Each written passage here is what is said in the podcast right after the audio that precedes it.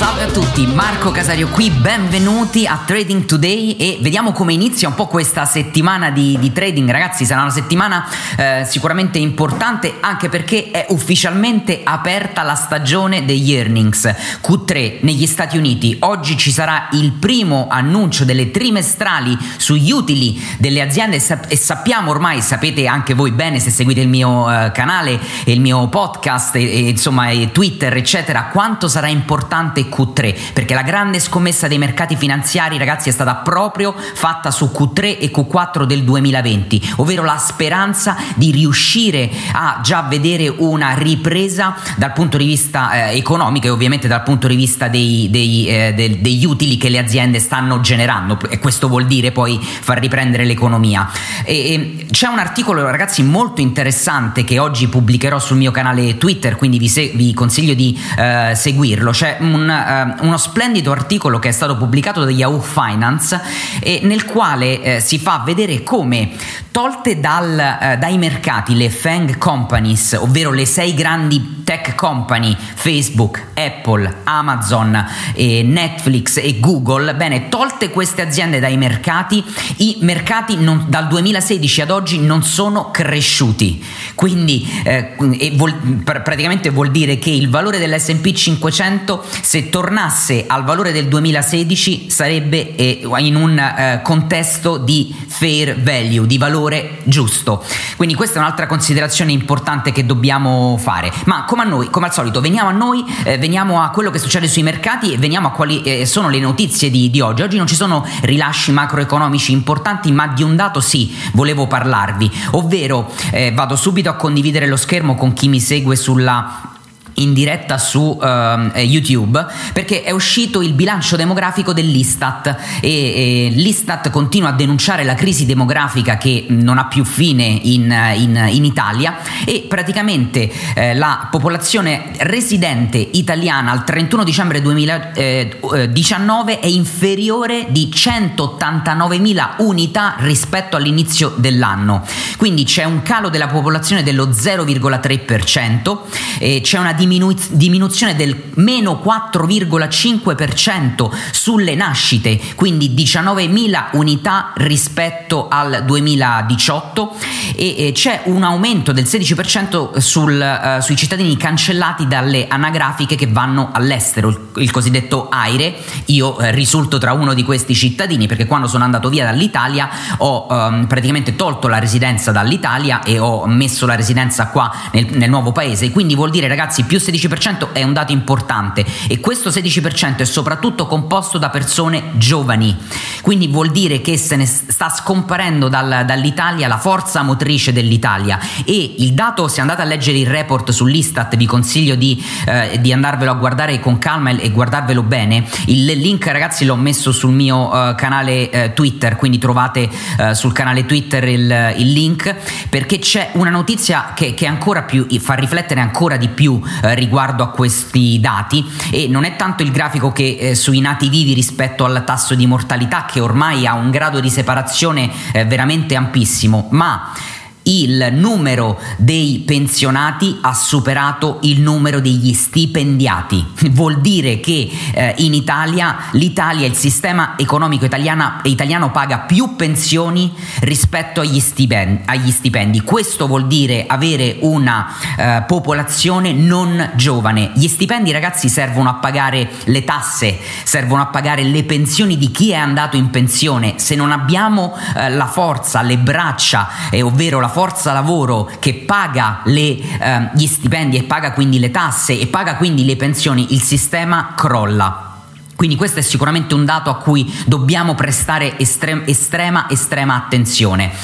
Mm, e oggi c'era anche un altro valore, sempre parlando del, dell'Europa, quindi rimanendo con l'Italia, rimanendo in Europa, che ehm, eh, anche proprio come sta succedendo gli, negli Stati Uniti, il comparto azionario sta vedendo un ehm, eh, aumento della forbice di distanza tra le cosiddette value stocks, ovvero le aziende eh, che eh, rientrano nella categoria delle aziende di valore, quelle più solide, quelle più robuste, con più storia alle spalle, con un business model diciamo consolidato eh, che eh, sono molto meno tradate e acquistate eh, rispetto alle cosiddette growth eh, company, le growth stocks, cioè le aziende che invece hanno prospettive di crescita molto più eh, grandi. E questo eh, lo vediamo proprio eh, accadere in questi, eh, in questi giorni, in questo periodo vi avevo fatto vedere un grafico negli Stati Uniti, vi, vi rifaccio vedere lo stesso grafico ma relativo al mercato europeo, vediamo come gli investitori stanno dando molto più spazio e molto più, stanno facendo molti più acquisti sulle aziende di tipo growth,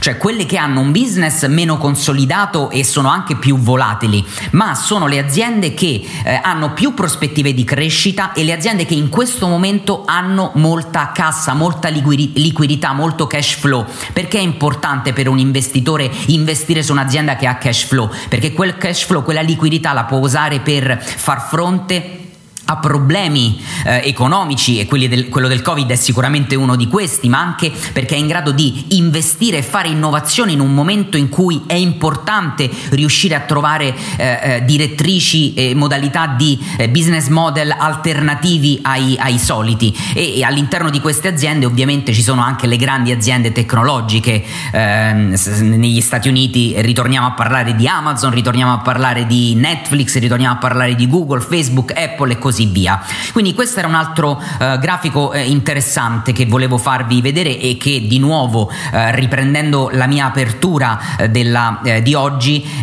l'importanza di come il mercato azionario stia, um, venga spinto da queste aziende, dalle growth stocks e non dalle altre aziende.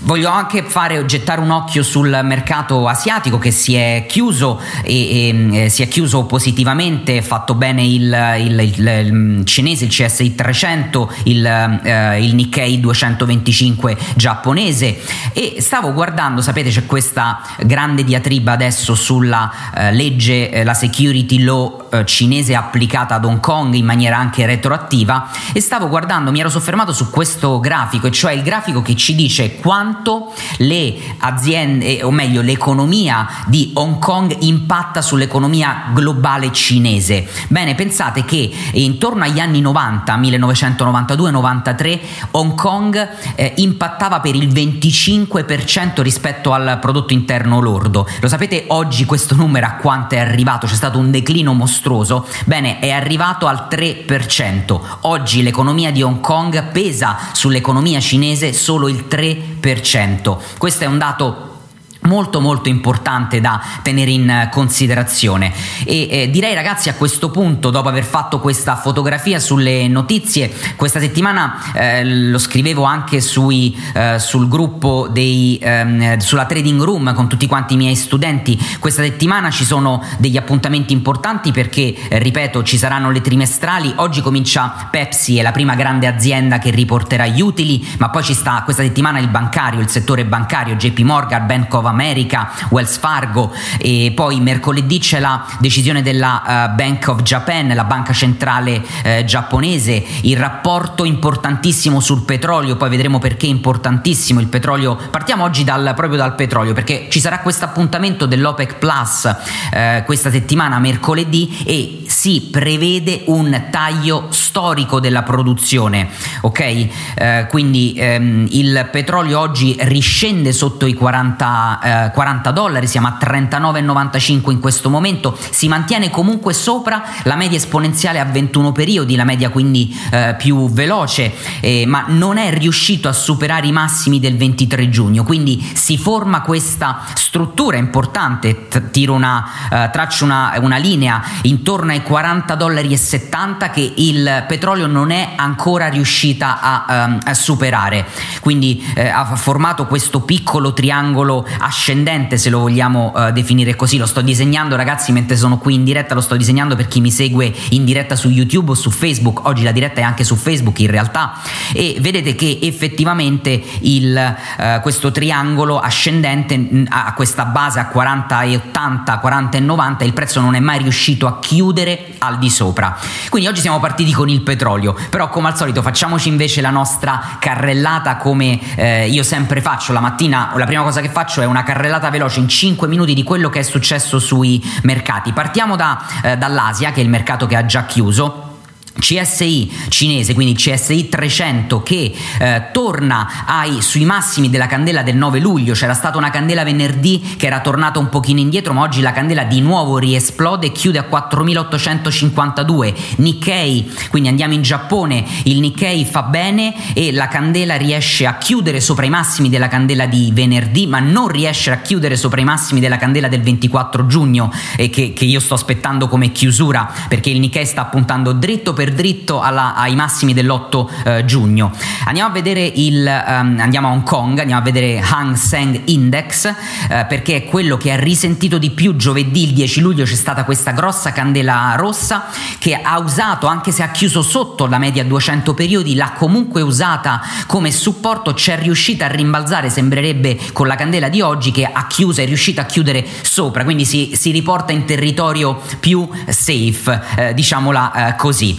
quindi questa è la fotografia del mercato ehm, eh, asiatico chiuso, passiamo all'Italia e passiamo all'Europa. Il Fusimib aperto con un grande gap perché la chiusura che aveva fatto a 19.760 circa di venerdì eh, apre con un gap, oggi si era portato sopra i, i 20.000 punti, in questo momento siamo a 19.924 punti, quindi di poco, eh, di poco sotto. Eh, la candela, se la vai guardare sul grafico, e in particolare io sono in questo momento sul grafico dell'indice, è rossa, ma è rossa solo perché ha aperto in gap. In realtà considerate che rispetto alla chiusura della giornata di venerdì oggi fa un più 0,75%. Quindi si riporta in un'area che avevo, avevo segnato sul mio grafico importante, ehm, che è l'area dei massimi dell'8 giugno e poi di nuovo del 24 giugno e ancora del 6 luglio. Sempre area usata come resistenza. Vedremo se finalmente sarà in grado di romperla e la romperà quando il prezzo supererà i 20.400 400 punti.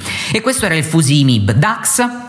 che fa altrettanto bene, il DAX apre con un grande importante gap e il DAX si porta invece sulla, eh, diciamo sui massimi del, eh, che, che, aveva toccato l'8, il 5, l'8 e il 9 eh, giugno, che erano usati, stati usati come resistenza anche il 6 luglio e vediamo se il prezzo sarà in grado di eh, superare questi valori. Il DAX ragazzi a differenza del Fusimib e, e a differenza anche di altri indici, il CAC 40 per esempio, esempio l'indice azionario, uh, l'indice azionario uh, francese e l'Ibex 35 spagnolo, che è quello che soffre più di tutti, il DAX si è portato già al di sopra della media 200 periodi, quindi ci troviamo già abbondantemente al di sopra della media da 200 periodi e il prezzo, quindi segno di grande forza, ha usato la media 21 periodi come supporto per parecchio parecchio tempo. Ormai, guardate sto, in, sto andando indietro, praticamente sta usando come supporto questa media dal 21 aprile, quindi da tanto tempo il prezzo torna verso la media 21 periodi esponenziale, ci rimbalza sopra e continua la sua cavalcata verso l'alto. L'ha fatto per esempio l'ultima volta qua dal 18 giugno fino al da, scusate, dal 18 no, dal 25 giugno fino al primo luglio e l'ha sfiorata il rimbalzo con la candela del 10 luglio e oggi comunque ci portiamo ben al di sopra. Andiamo a vedere in pre-market market cosa stanno facendo i mercati americani, quindi SP 500. Oggi ragazzi a portare indietro il, eh, il Fusimib c'è in realtà il, il, la questione eh, Atlantia, eh, eh sapete tutta eh, la, la, questione su eh, autostrade Benetton che si ritrovano di nuovo portati dentro, voi che siete in Italia sicuramente queste cose le seguite meglio di me, fatto sta che Atlantia, andiamola a vedere oggi che cosa fa perché ho visto una candela di un rosso, quindi andiamo a TL, ehm, stia a 11,62 euro, considerate che ha aperto con un gap spaventoso rispetto alla chiusura di venerdì a 13, ha fatto il meno 13%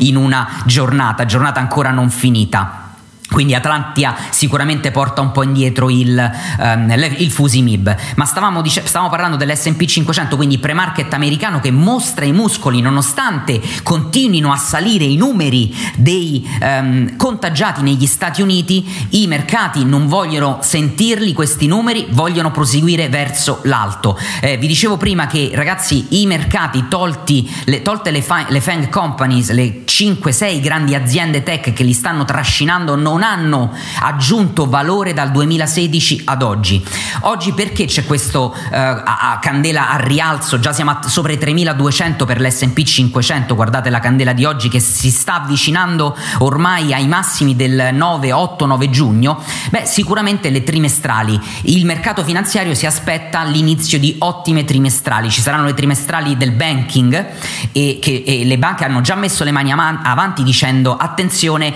che Q3 non sarà um, positivo e sarà probabilmente peggio di Q2. Quindi molto interessante vedere cosa succederà questa settimana. Quindi questa era l'S&P 500, andiamo a vedere anche il Dow Jones come, eh, come facciamo sempre. Il Dow Jones anche apre in positivo in pre-market, ovviamente si porta al di sopra della media 200 periodi, quindi la candela di oggi sarà una candela importante perché vedremo se sarà una candela che riuscirà a stare finalmente, a riportarsi finalmente sopra i, eh, la media 200 periodi. Il Nasdaq inarrestabile sta ormai toccando, è vicinissimo agli 11.000 punti, ragazzi sta di 10.937 e oggi voglio farvi vedere che Tesla in pre-market, Tesla a 300 miliardi di dollari di market cap, aveva chiuso a 15.044, sta andando in pre-market dritta per dritta ai 1.600. Incredibile quella, quello che sta facendo uh, Tesla, uh, veramente tantissima speculazione. Io sono contento perché ce l'ho nel mio portafoglio, ma come vi ho detto sto uh, seriamente valutando per, perché ce l'ho nel portafoglio sia di lungo termine che di breve termine, ma sto valutando di toglierla dal, um, di toglierla dal breve termine, quindi incassare la grandissima escursione verso l'alto che ha avuto. Andiamo a vedere un po' euro-dollaro, così chiudiamo euro-dollaro e oro e chiudiamo un po' la diretta di oggi. Euro-dollaro ragazzi, l'euro oggi mostra un po' i muscoli, si riporta vicino ai massimi del 10 giugno, e, mm, è in un periodo in cui ha lateralizzato un pochino, ha toccato i minimi il 19 giugno, ma si è sempre, questo è importante per me, si è sempre mantenuto al di sopra della media a 21 periodi, quindi non è mai sceso sotto la media a 21 periodi che invece ha sempre usato come eh, supporto. L'ha usata anche venerdì, ci ha rimbalzato e oggi apre al rialzo, siamo a 1,1330 33 in questo momento. Chiudiamo con l'oro, importante, andiamo a vedere sul future, quindi andiamo ad aprire GC, il ticker dell'oro. Oggi l'oro eh, di nuovo ci dimostra come è riuscita a rimbalzare sulla soglia psicologica a 1800 dollari, siamo a 1814 e ehm, nulla da dire sull'oro, continua suo, eh, la, la sua cavalcata al rialzo. Ecco una cosa la volevo dire, ho visto che lo spread, cioè il differenziale tra l'obbligazionario a 10 anni italiano e il Bund a 10 anni tedesco, oggi si era rimesso sopra i 170, quindi si è alzato un pochino. Lo, magari lo commenteremo domani nella eh, diretta della giornata di domani. Ragazzi, oggi non posso lasciarvi eh, lasciare troppo spazio alle domande, di questo mi eh, dispiaccio e mh, mm, vediamo se c'è qualcosa al volo che riesco, um, riesco a cui ris- riesco a rispondere. Uh, eccoci qua, uh, mi dicono mi dicono su um, YouTube mi dicevano che ci sono stati un po' di problemi di non mi ricevevano bene con uh, l'audio. Spero che adesso si sia um, si sia, uh, con, eh, sia, andato meglio. Su Instagram ho visto che non c'era nessun uh, problemi, problema. Eh, ragazzi oggi chi, dobbiamo chiudere alle due precisi. Eh, ehm, darò più spazio domani e durante la settimana alla diretta. Come al solito grazie mille per l'attenzione. Noi ci vediamo prestissimo. Buon trading a tutti. Ciao